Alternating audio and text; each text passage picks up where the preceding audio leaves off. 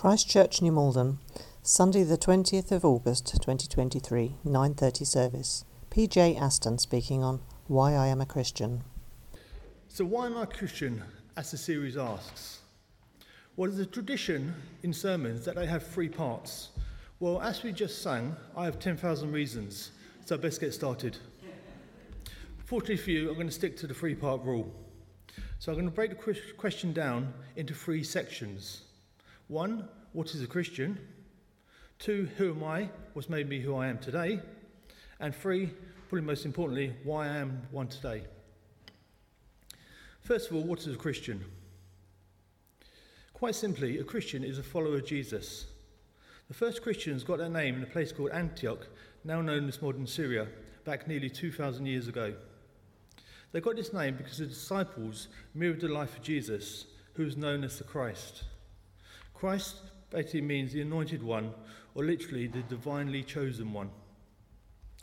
The boy's name Antioch means resistant or holding fast, which is exactly what the early church was doing with all the persecution going on.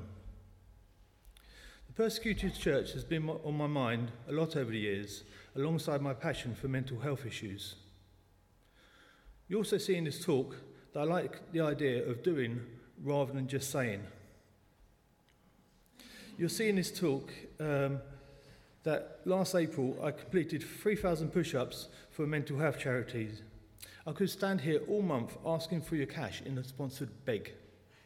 But to symbolise the struggles I had with mental health issues, which I'll go over later, I decided that a physical struggle would symbolise the mental one. Let me go back to the start with a little bit about me. I was born at £9.6 on the 19th of April 1977. For those doing the calculations, I save you doing the maths. Makes me 46 and counting. I know it's hard to believe.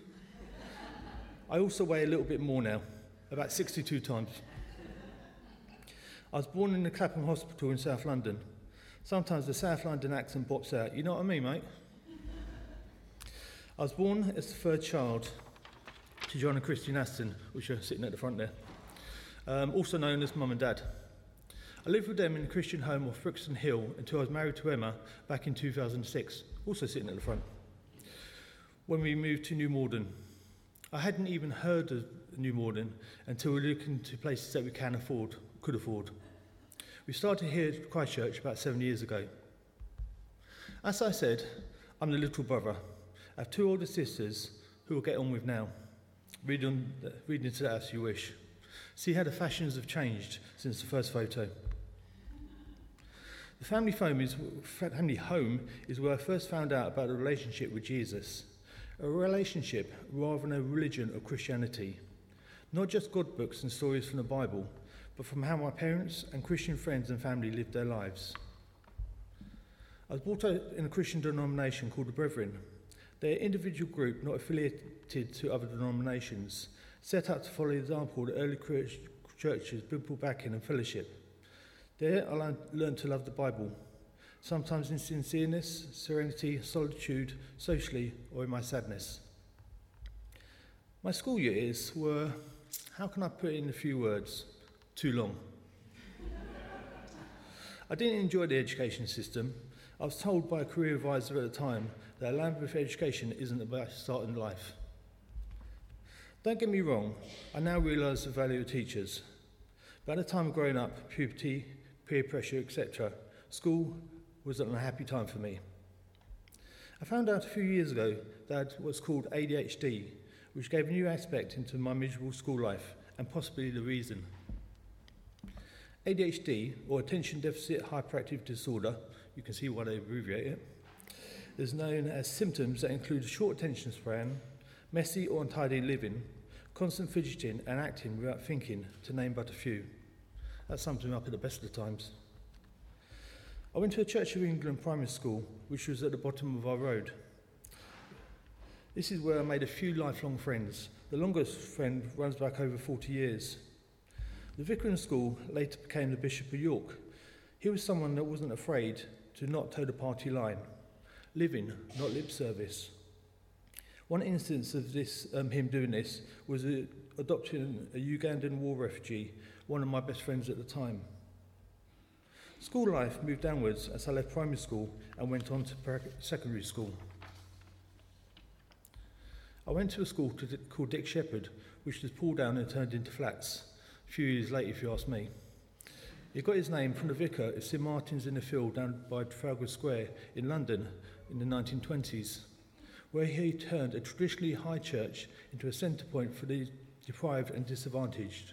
Again, someone putting into action what he believed. My memory at school was I, I experienced poor teaching, racial abuse, violence, and hostility. I left secondary school finally what I, what I call a final stretch of results A, B, C, D, etc.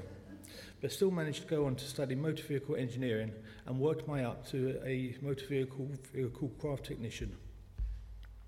It was a job that I thoroughly enjoyed. Diagnosis, problem solving, repairs, dirty hands. This, come to, this came to an abrupt end after I had a breakdown. It felt like 20 years was down the drain. The breakdown was followed by a diagnosis of severe depression, but then about a year and a half later, a diagnosis of bipolar disorder.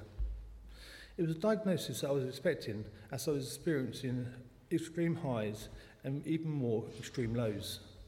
Fluctuations out of mood out of my control, Rock bottom feelings lasted months, self loathing, self harm, etc., followed by being so high my consultant thought I was on recreational drugs.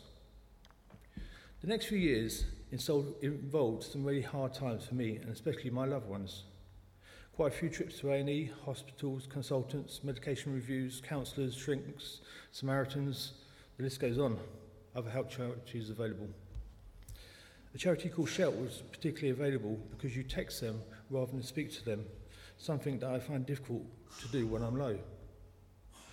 My Christian life took a hard knock. Why was this happening? Had God turned his back on me? Was I out of favour? Did God not care? Did he no longer love me? But I was so drugged up on medication, I just didn't care.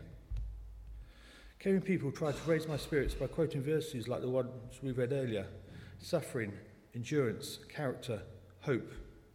Words that are now starting to have significance, but at the time they're like a nail in a seemingly ever looming coffin. Why was I feeling so unworthy?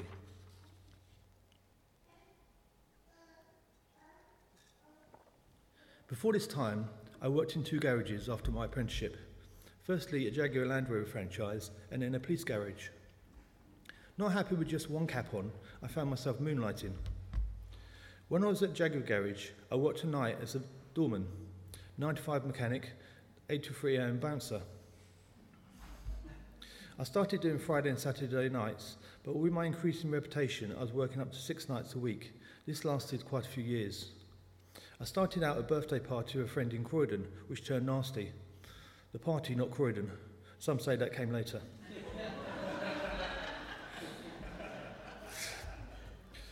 I intervened and dealt with the situation. The head doorman was so impressed by my actions, he offered a job to me on the spot. A few years later, when I was a vehicle technician for the police, I also became a special constable for the Metropolitan Police. For those who don't know what a special constable is, it's a police officer that works part time voluntarily. I mainly enjoyed working night shifts, much more fun. Most people raise an eyebrow or two when they hear of a Christian bouncer or a bouncer who becomes a copper, but there are a few skills that relate dealing with people at the best and worst of times, nighttime crime, licensing laws, use of force, weapons, drugs, the list goes on. Anyway, I'm not sure if these extra, extracurricular activities use my daily abilities or learn some new ones. I suspect a bit of both. Either way, I'm sure they had an effect. During this time, my walk with God fluctuated. My poor mental health, um, due to my poor mental health, this was the same story that I enjoyed, mo- job that I enjoyed the most, which was a police officer. I was so incapacitated by my poor mental health, I was unable to work or even do most basic or like functions. The decision to give up door work, excuse me, was much more considered. I was arrested for assault, ABH, and robbery one night after an altercation. In the cold cell that night, all I wanted was a Bible, but none could be found. So I was given a blanket instead. One need out of two weren't bad, bad, I guess. I later donated a Bible to the custody suite. I was released on bail while I investigated the night. I now believe that it's thanks to God and the prayers of everyone I knew that the charges were dropped just a few days before I was due to reappear. Alongside this, I was in a new relationship with Emma. I met her when I was working in a nightclub in Wimbledon one Christmas. She wanted to wish her friends inside a happy Christmas before going off to church at midnight service. At first, I wouldn't let her in. Alongside this, sorry, uh, what struck me about her, as well as the looks, was how open her faith was. When I, my, at that time, my faith was a struggle. We married in 2006 and have two great boys, Matthew and Nathan, who are now eight and four, who read for us earlier. Unfortunately, due to the excessive amounts of meds I was on, I regrettably, regrettably don't remember some of their childhood or even some of my own. But where does God come into the equation? Why am I a Christian, as the title asks? In those years and decades, my character has changed several times, not always my own choice or desire, sometimes for the better, sometimes for the worse. But one thing hasn't changed my, is my belief that God exists.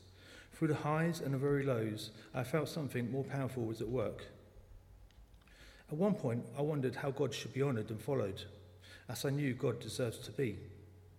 I looked at different religions and realized I wasn't good enough for God to be pleased with me by what I did for Him, but it is what that He did for me that makes me all right with Him. God over the years has shown Himself to me through what He's done, not just telling, but showing.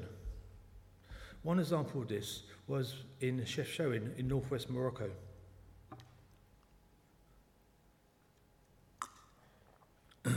Chefchaouen is known as the Blue City, dating back to its Jewish heritage.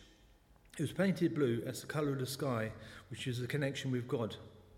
Locals will now tell you that it's because it wards off mosquitoes or attracts tourists, which denies the Jewish traditions.